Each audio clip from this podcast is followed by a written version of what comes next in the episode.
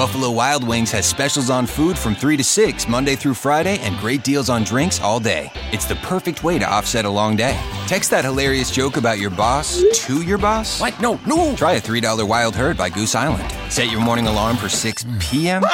That calls for $5 strawberry margaritas. So if you ask your phone why you're still single and Ha ha ha. Seriously? head to Buffalo Wild Wings. At participating locations, taxes and fees apply. Dine in only. Drink responsibly. Offers vary by location. Void where prohibited. After Justin Bieber teamed up with Tim Hortons to create Tim Biebs, he knew his job wasn't done. So he's bringing Tim Biebs back and pairing them with his delicious new French vanilla Biebs brew, steeped for 16 hours. That's 16 long, pensive, dedicated hours. But hey, take it from Justin. It's worth the wait. Try my new French vanilla Biebs brew for a limited time, only at Tim Hortons. Order it with your favorite Tim Biebs for the perfect pairing at participating U.S. restaurants while supplies last.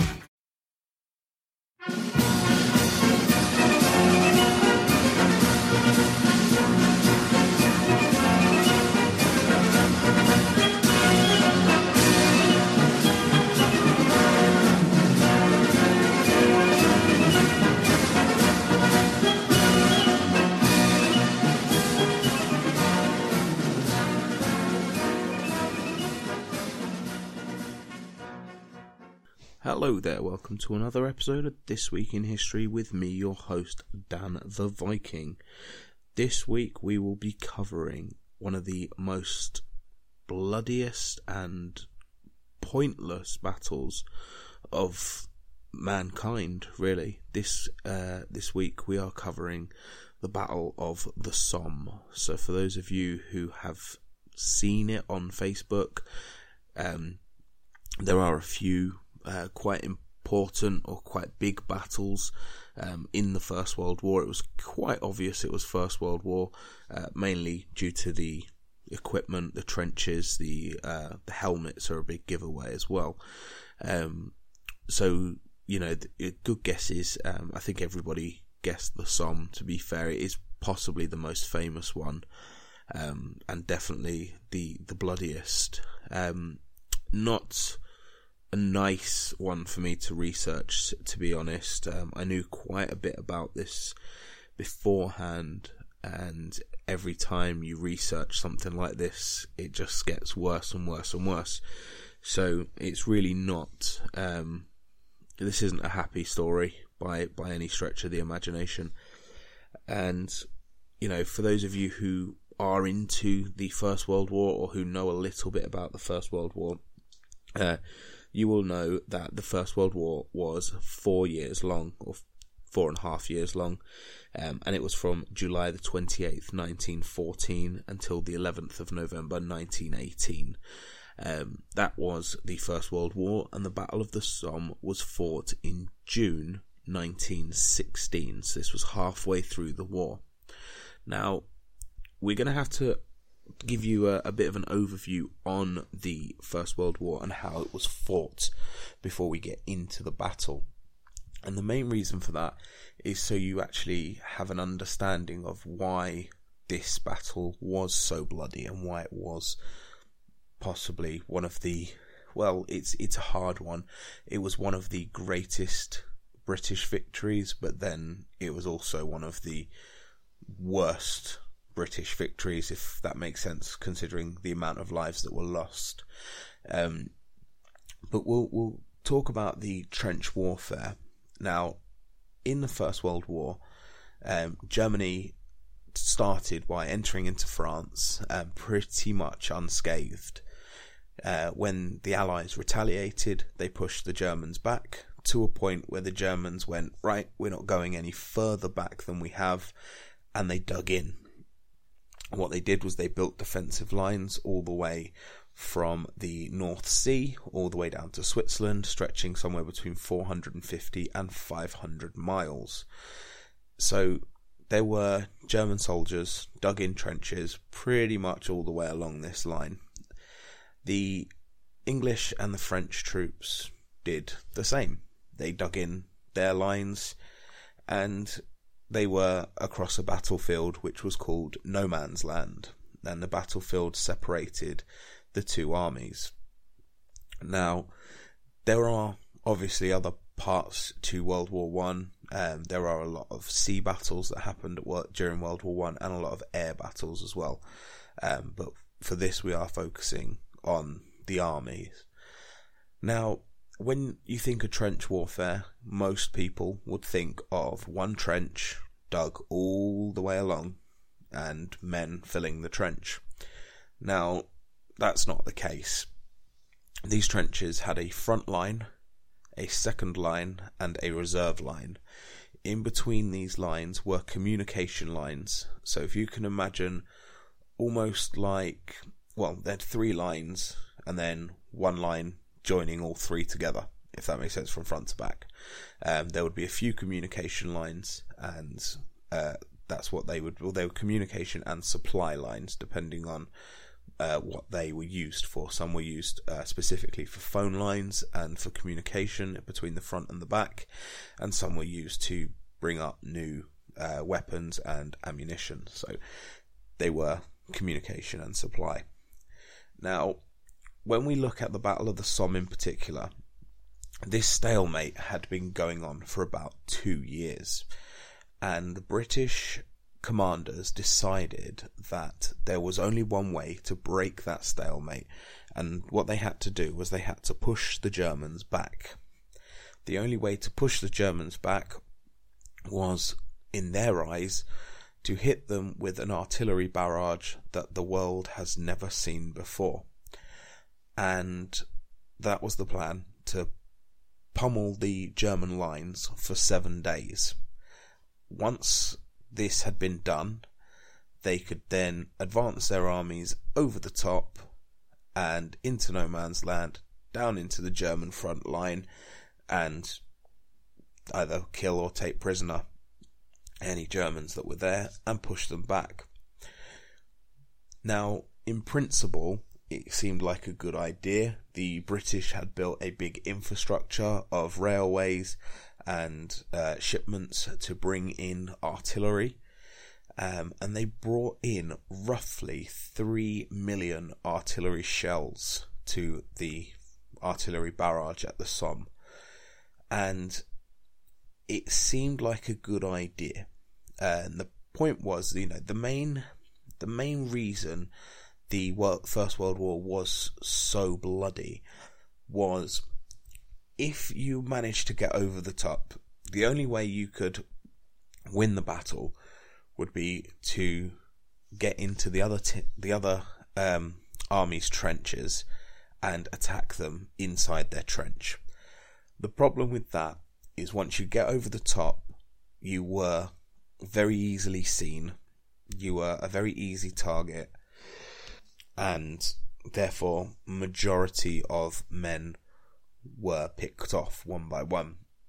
Um, not only that, had you managed to cross no man's land under constant machine gun fire and um, rifle fire and grenades and potential artillery, uh, you then were faced with a wall of barbed wire where you had to get through the barbed wire before you could actually get down into the trenches to attack the other the other side. The advantage was always with the defending side. No matter who went over the top, whether the Germans went over or the English went over, the advantage was always with the side that was stuck in the trenches.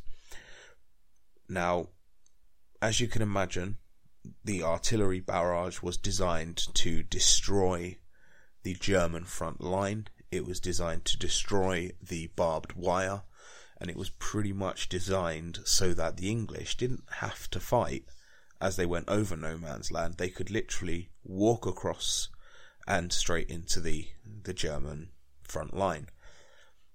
That was the plan in principle, anyway. Well, that was the plan until the Germans decided to fuck it up um, they they hit first. The Germans uh, in February 1916, before the English and French could make their attack on the Somme, decided to attack Verdun.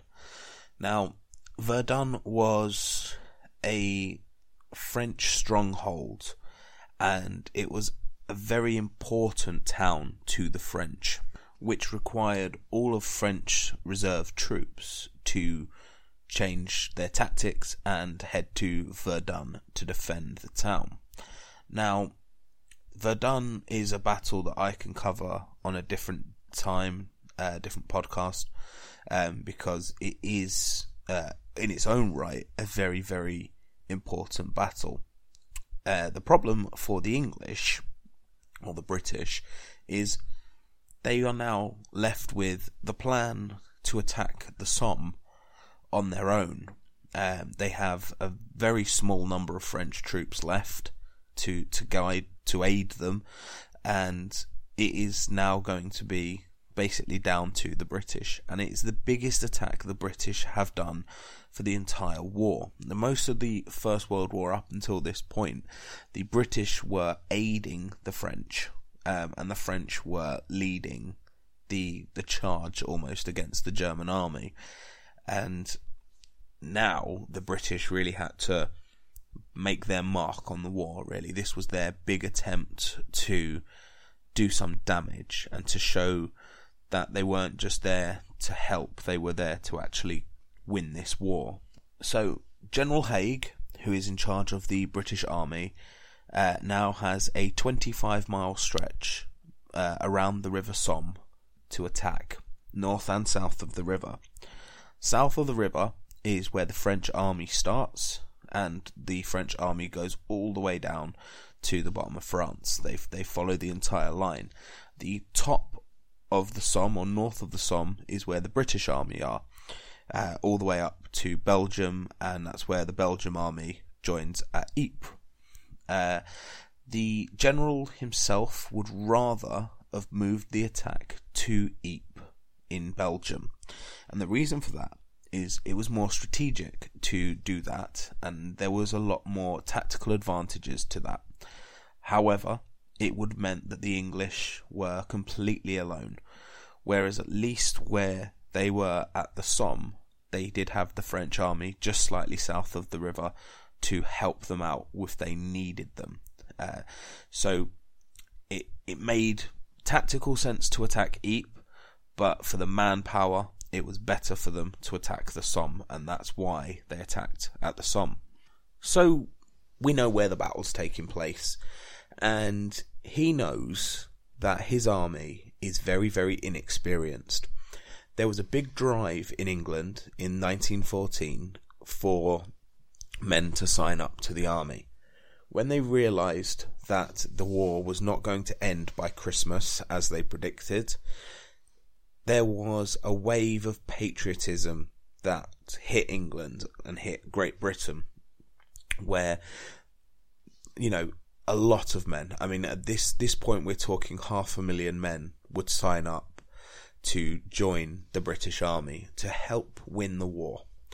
Now, these guys were not soldiers; they were your average man on the street, and they signed up there was a, a rule given by Lord Kitchener. This was they were known as Kitchener's Army.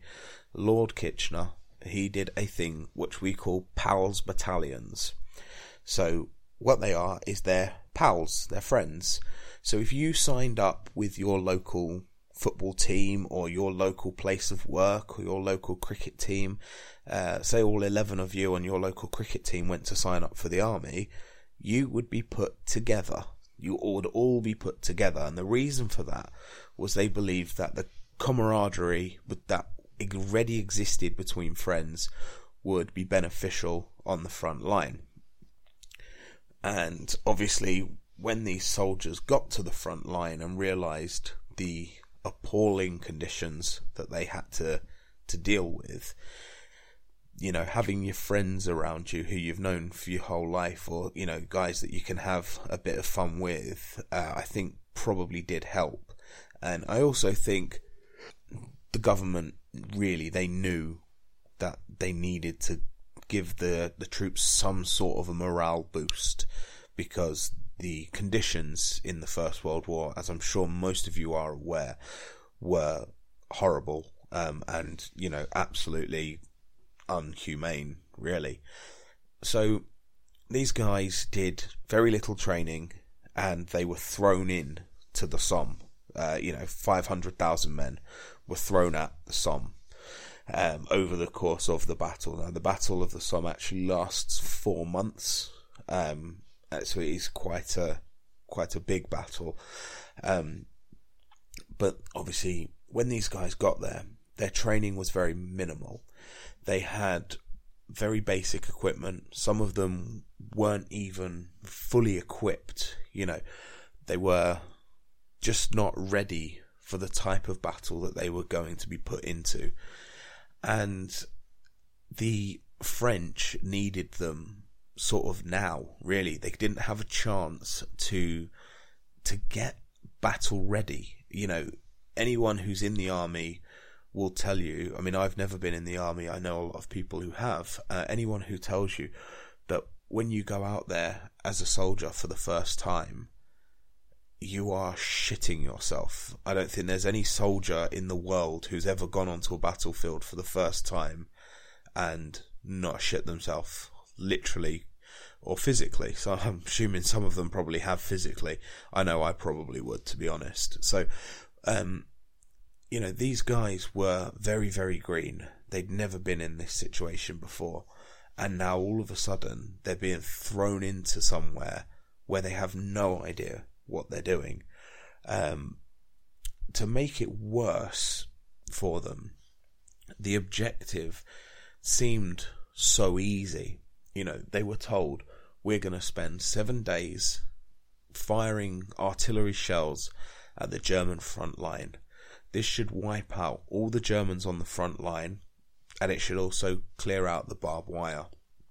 All you need to do is stroll across the field, jump into the German trenches, and shoot anybody you see. And you need to take that first trench, the entire line, the entire 25 miles of German trench, between that and the second trench needs to be taken on the first day. That's the plan, right? Now, when you put that down on paper and you think, right, there's not going to be anybody there because they're all going to be dead. You know, we're firing thousands upon thousands of shells at them for seven days straight. This should this should do it. You know, there shouldn't really be anybody there. So the British Fourth Army, this is the army that was there at the Somme at the time. They were led by Lieutenant General uh, Sir Henry Rawlinson. So he was in charge of the Fourth Army under General Haig. Now, they drew, like I said, they drew up this plan. They had 1,400 artillery guns ready to fire shells on the Germans for seven days. They also uh, dig right under the trenches. So um, there were crews that were tunnelers. Now, if anyone's watched Peaky Blinders, uh, that was Tommy's job. In if you watched uh, Peaky Blinders, Tommy Shelby, the main character, he was World War One. He was a, um, a tunneler. So they were real. That's what they did. They used to tunnel under the German trenches, under their front line, and place mines either on the trench or, or underneath or just before, or wherever they were told to, really. These guys were normally um, coal miners or people who worked on London Underground or things like that. Um, so they knew they knew about tunneling, um, and that's what that's what their job was. Now there were 19 mines placed underneath the Germans at very strategic points, and what was supposed to happen is they were supposed to hit this artillery barrage for seven days. At the end of the seven days, they were to detonate the mines, then spend another hour with that extremely heavy artillery barrage, stop, and at half past seven, the troops were supposed to go over the top. That was the plan. So, the artillery barrage begins. 1.6 million shells are fired over the seven day period that the British are firing. And this bombardment was so loud that it could actually be heard in London. Um, I'm, I'm don't know the exact distance, but it, has got to be a minimum of 500 miles away. Um, they could hear the artillery going off. So that just gives you a little bit of an idea what that was like. What it also would do to a soldier who has never been at battle. Now, it's one thing to, it's not really spoken about in, in many, anything really that I've read, but it was the first thing that came to my mind when I heard about it was you're talking about hundreds of thousands of new troops who have never been in battle before, and the first thing they witness is seven days of artillery that is that loud it can be heard over 500 miles away. That's got to be a scary thought. Um, it's got to be very intimidating and very nervy, and I can understand how these guys. Well, I can't understand how these guys were feeling, but you can almost imagine the the sense of fear that would be going through them. Now, what you've got to remember is the principle of this attack would have worked. However, when the British built trenches, they did not build trenches to stay very long. And if you actually look at any World War One trench system, the German trench system was a million times better than the English. And the reason for that the English were looking to push back. The British and the French were looking to push back the Germans further and further. So the trenches that the, they built were not designed for them to stay in very long. So they dug a trench on the basis that, you know, in a, in a week's time or so, they'd probably have to dig another trench a little bit further along, um, because they would have pushed the Germans back a mile or so. And that was the plan. Whereas the Germans had come that far that they were not going to go backwards. They dug these trenches because they didn't want to move anywhere. They were planning on staying there for the long haul. So the German trench system was a lot better, it was a lot deeper, and it was a lot better protected. So they dug very, very deep, the Germans, to the point that artillery barrages were almost ineffective against the Germans. You know, unless a shell landed smack bang in the middle of the trench, you were pretty safe. You, you know, you were that far underground that it you were you were quite safe from most of it. And the English didn't anticipate this. What they also didn't anticipate was the lack of experience from their artillerymen the poor aiming that they had, and the fact that out of the 1.6 million shells that were fired, at least half of them didn't actually explode.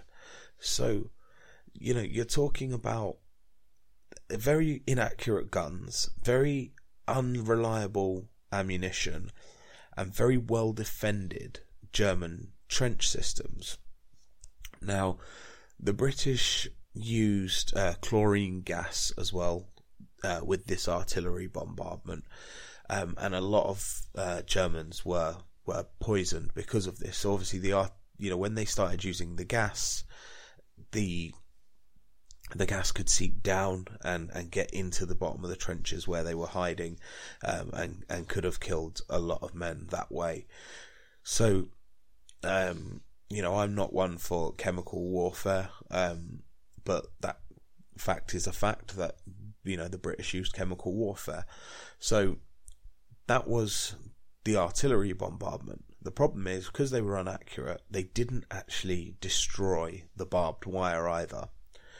And let's be honest, if you are German and you're in German high command, you know exactly where the British are aiming because they didn't stop aiming at the front line. They weren't aiming for the second reserves. They weren't aiming for the third line of the trenches. They were just aiming at the front line of the German trenches. So a lot of the German soldiers were moved backwards um, into reserve. They obviously kept some at the front line because if the British decided to advance, then you know that they would, you know, they would be there to to, to take them down and then obviously move men forwards. But a lot of men were moved out of that area.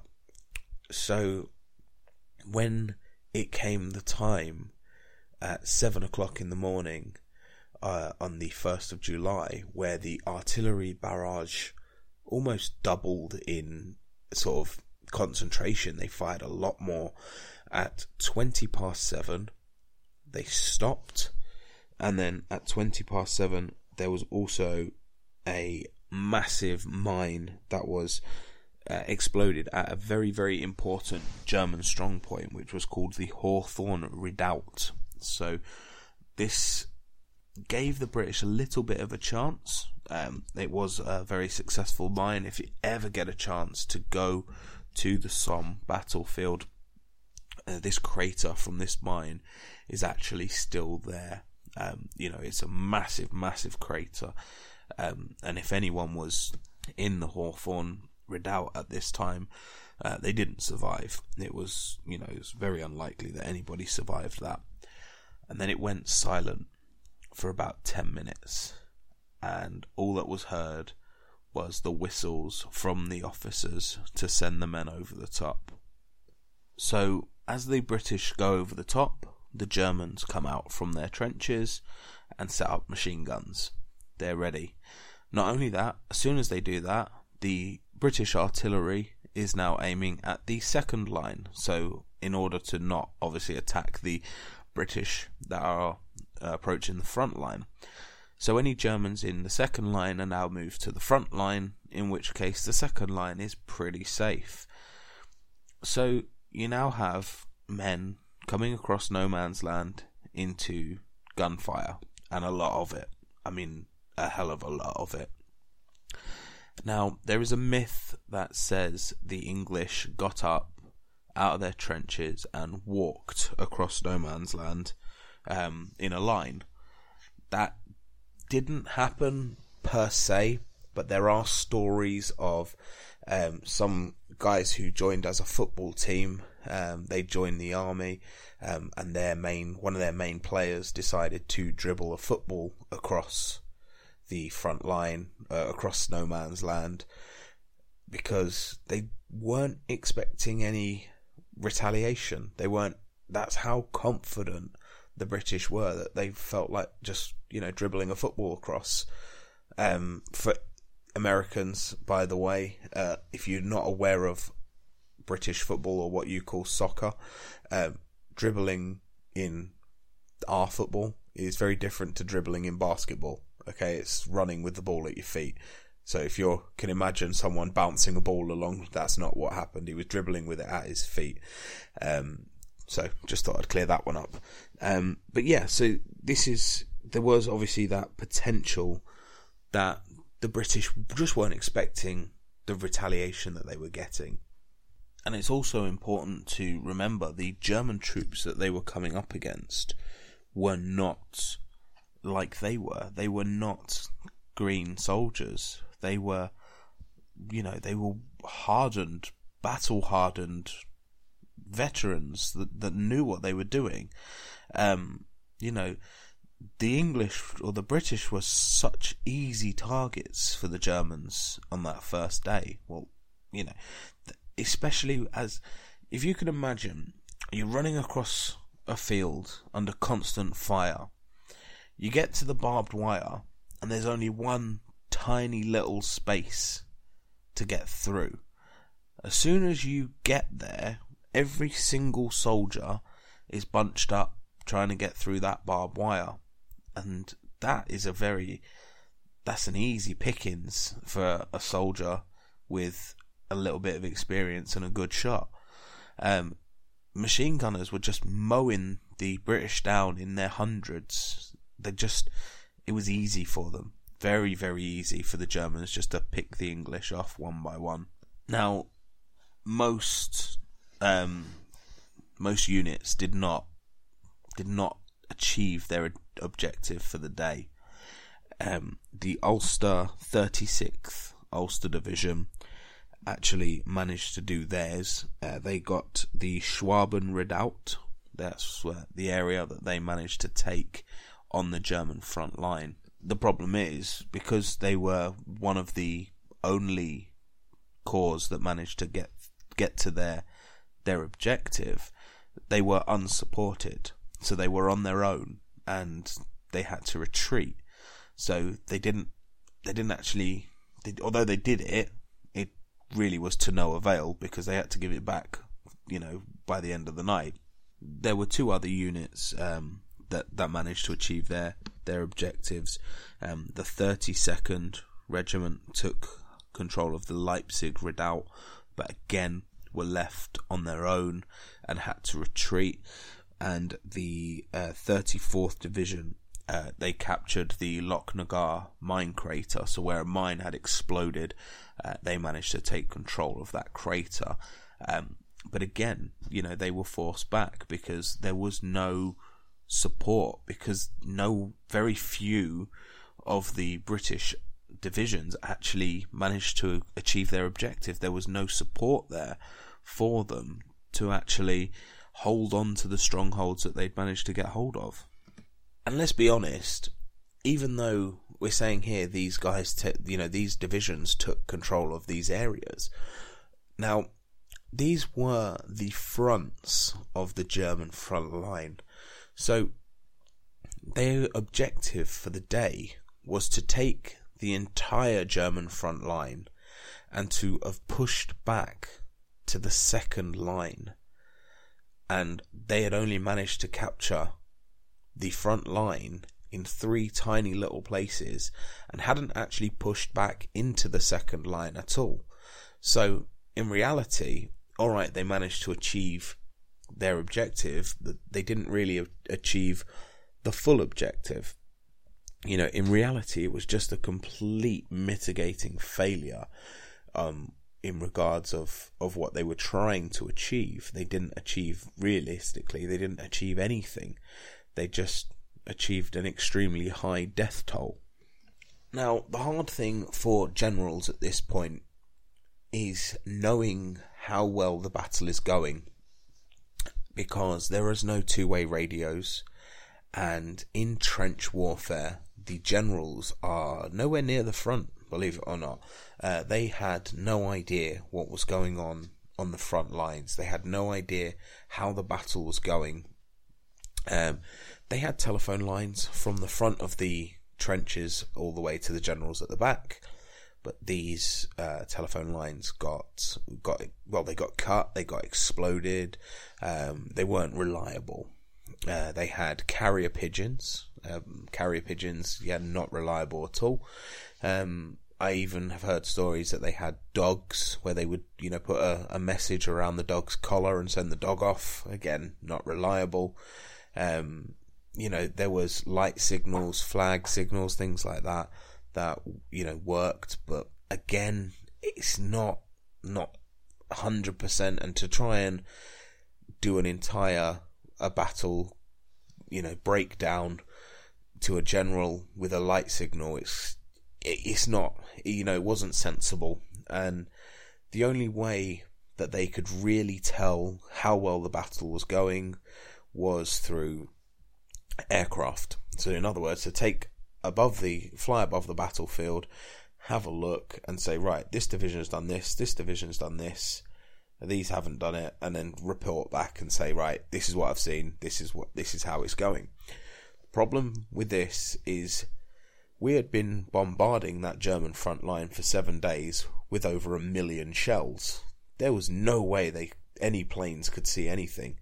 There was too much smoke, too much fog, and it took almost five days sometimes for the generals to realize where their army had actually gone right and where it had gone wrong. You know, where it failed. It took them five days to realize that they'd failed in a certain area because there was just no way of them finding out how the communication was unless the phone lines were intact. If the phone lines were okay, they found out pretty quick. But like I said, these weren't reliable phone lines, and you know there was always that possibility that the, the lines could get cut or blown up in shells or anything. You know, it just wasn't a very good way to communicate, and because of that, the generals couldn't change the idea of battle and the same goes for the artillery, where the artillery in this instance were firing at the second line, after a certain time period, they were told to fire at the third line. And they were told to do this because they expected the British troops to walk through pretty much unscathed. And therefore, by the time they assumed the British would be at the second line, they didn't want to be hitting them with their own artillery. So they moved the artillery back. Now, obviously, this hadn't happened, but the generals didn't know that, and nor did the artillery. So the artillery started firing not only just over the first line, but now over the second line into a reserve line of German soldiers, which probably weren't even there. You know, it was just a waste of shells, a waste of ammunition, um, and, you know, pretty pointless, really. But obviously, there's no way of knowing what they were doing was wrong because of the poor communication systems available in trench warfare. Now, in the south of the Somme, so south of the river, the British Army were doing a little bit better. Uh, the 21st, 7th, 18th, and 30th Division all managed to take their objectives. They took the town of Fricourt, Mametz, and Montauban. Now, these were really big gains. These were pretty much what they were told to do. They were as good as taking the entire front line and pushing on to the second. So it wasn't a complete failure, but the north of the line just crumbled completely. And the reason for this is the artillery barrage focused mainly on the north of the line. So the south of the line there was less um, there was less resistance at the bottom of the line where they were coming from. So they had a little bit of an easier job, not taking it away from the guys who fought there because obviously they they were still under the a similar amount of pressure, but the resistance was slightly less, so they were actually able to achieve their objectives.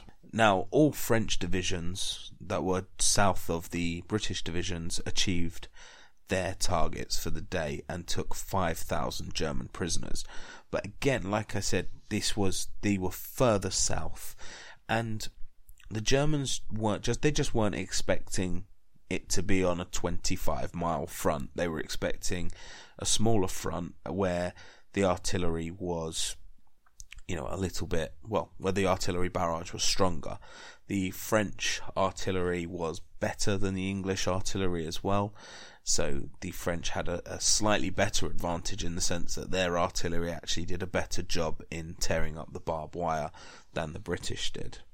Now, the end of the first day of the Battle of the Somme, the German losses for the day are around 12,000 men.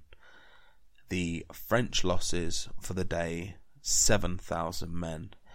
And the British 57,000 casualties. Out of those 57,000 casualties, around 20,000 were died on the battlefield.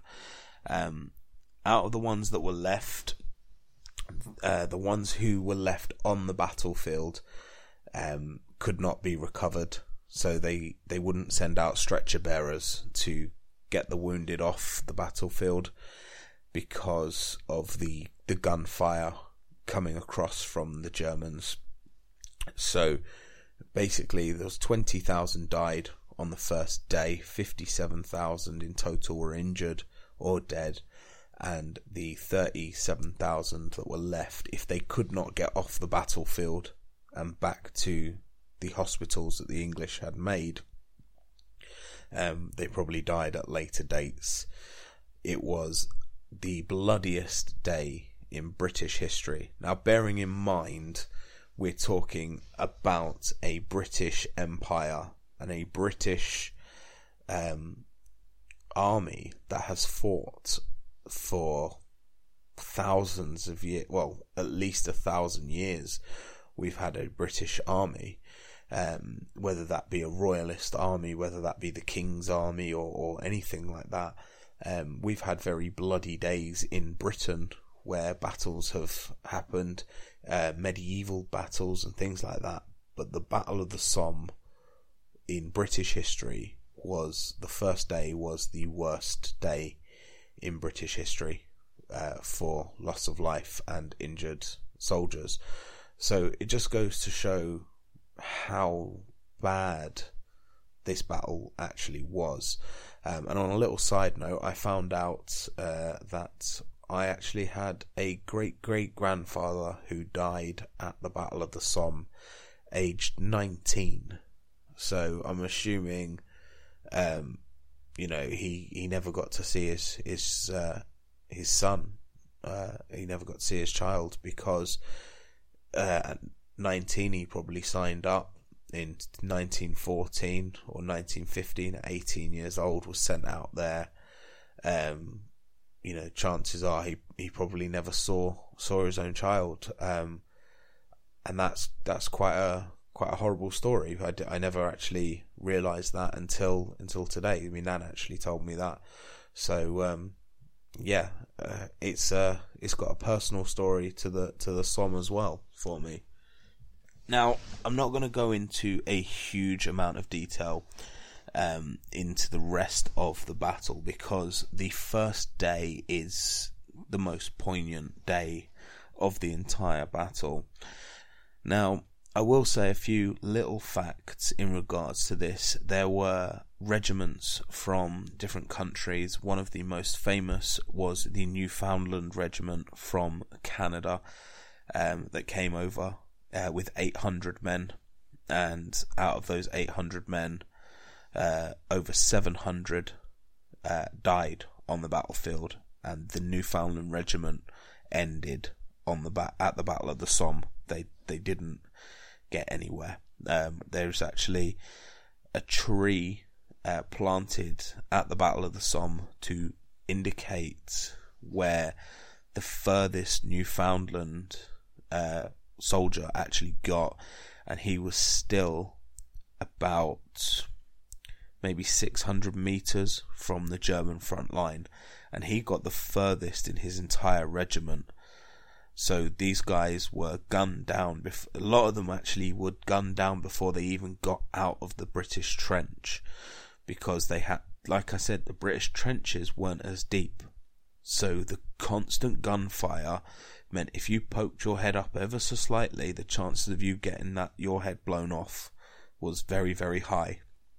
Uh, it also signified the end of cavalry charges. There was a cavalry charge at the Battle of the Somme by the British, in which every everyone was was gunned down. Uh, the it was too easy. I mean, a a man running across a field is a big enough is a is a big enough target for a machine gunner. You then put them on horseback. It's again just too easy. That that was the end of the cavalry charges um, in British history. That was the last cavalry charge at the Battle of the Somme.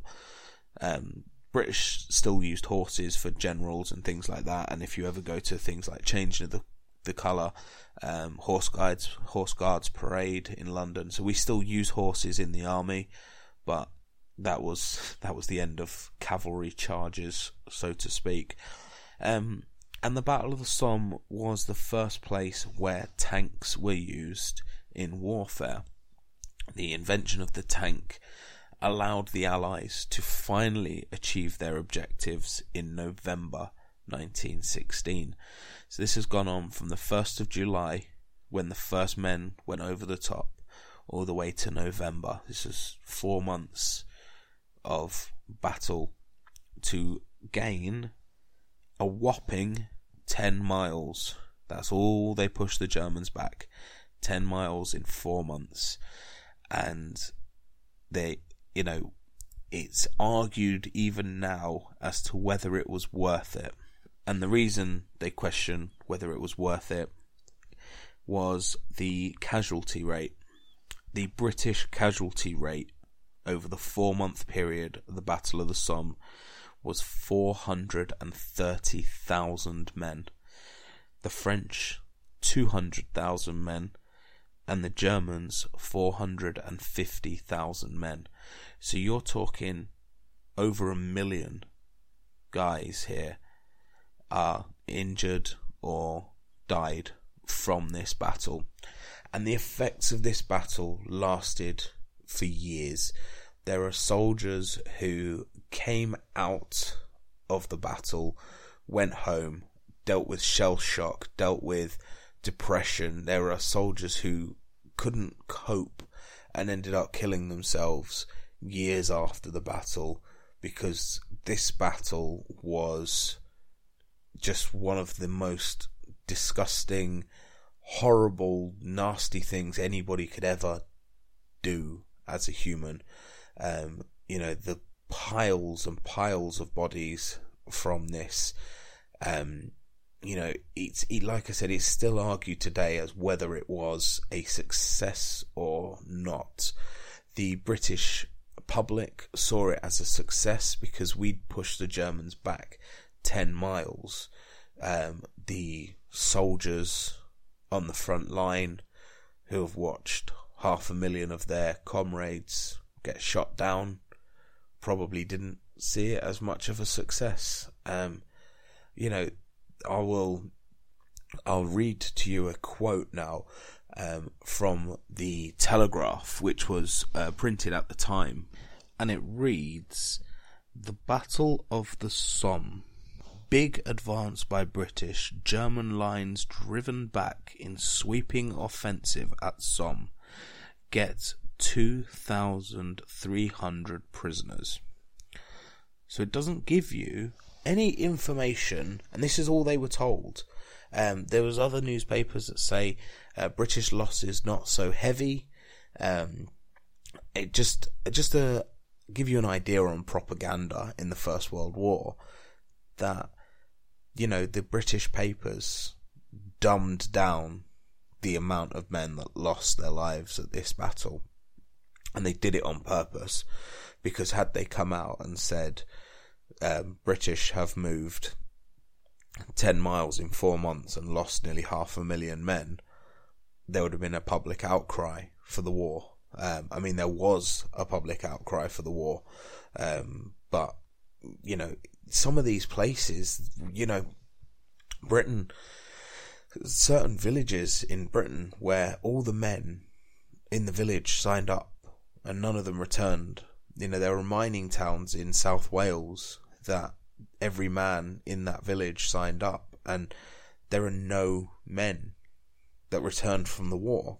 So, you know, an entire generation of people just just died.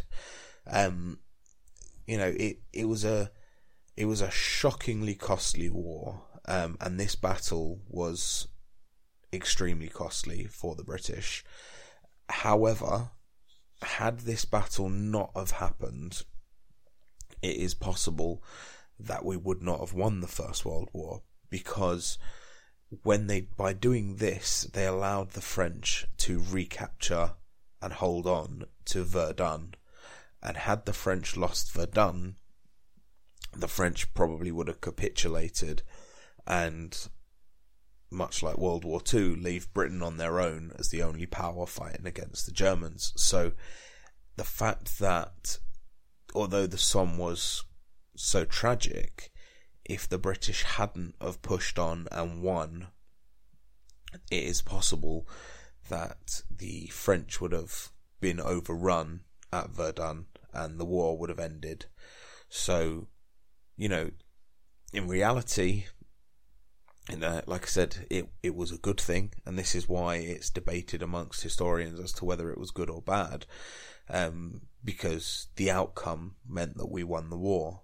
Um, had we lost the Battle of the Somme, I don't think we would have won the war. So I can see both sides to to it, but I I can't justify any battle being worth half a million lives, no matter what the outcome. Um, that's just my opinion. So, thanks for listening, everybody, and I hope you enjoyed this episode, and I hope you learnt something in regards to either the Battle of the Somme or trench warfare or something to do with the First World War that you didn't already know. Um, First World War, absolutely amazing for me. So many good stories, uh, so many heartbreaking stories like this one. Um, it is an interesting war. It was a very strange war, and it's something that I will be picking up on at later dates. But for now, I hope you guys have at least enjoyed this episode. Something, uh, something different for you. So join us on Facebook. Say it every single week. Join us on Facebook. This week in history. Just click on it. Click add. Uh, add to group. I'll add you to the group and we shall see you next week. Have a guess at what next week's show could be. It's always uh, something different. So, for those of you who are on Patreon, you will have a new Patreon episode uploaded this week as well. So, look out for that one. You're going to have to keep an eye out for the guest. You're going to have to guess what this one is as well. I do put those up on there because if you do see something on there that is Patreon that you do want to listen to, get yourselves over to my Patreon. It's $5 a month. Uh, we've had a big influx of people over the last few weeks, so I'm really, really happy with that. So keep joining, guys, if you are interested in getting extra episodes from me, episodes that you won't get on this normal feed. Get yourselves over to patreon.com, type in This Week in History. Thank you for listening, everybody, and just remember, we all have history, so make yours great. Bye bye.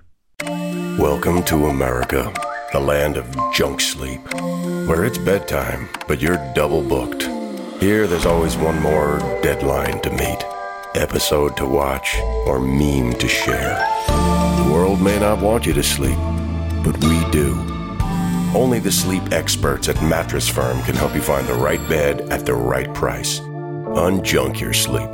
In store or online at mattressfirm.com today. Bundling car and renter's insurance with Geico is so easy, your neighbors are probably already doing it. But who? Look for the signs. Chances are they live in a home and have a car. They use money and enjoy having more of it. They probably drink lots of lemonade. Mmm, lemonade. And they've probably said something suspicious like, I'm bundling with Geico or stop spying on me with those binoculars. If so, you may want to ask them how easy it was to bundle with Geico. Bundling is easy with Geico. Just ask your neighbors. When you love riding a motorcycle, you want to ride it everywhere, even getting a dental checkup. Mr. Carter, wouldn't you prefer the chair? I'm fine on my bike, Doc. Well, let me know if you feel any discomfort. And when you love saving money, you want to save even more. That's why Geico makes it easy to bundle your motorcycle and car insurance. All done, Mr. Carter. Remember to brush, floss, and lubricate your drive chain regularly. Kickstart your savings with Geico Motorcycle. Bundle and save on the things you love. Finding the right person for the job isn't easy. Just ask someone who hired a drama coach to be an IT guy. Yeah, I'm having trouble logging in. I'm not buying it. Say it again, this time with feeling. I can't log in? Come on, man. I want to feel your struggle. But if you've got an insurance question, you can always count on your local Geico agent. They can bundle your policies, which could save you hundreds. Now, like your life depends on it. I can't log in. Yes, we'll make an actor out of you yet. For expert help with all your insurance needs, visit geico.com slash local today.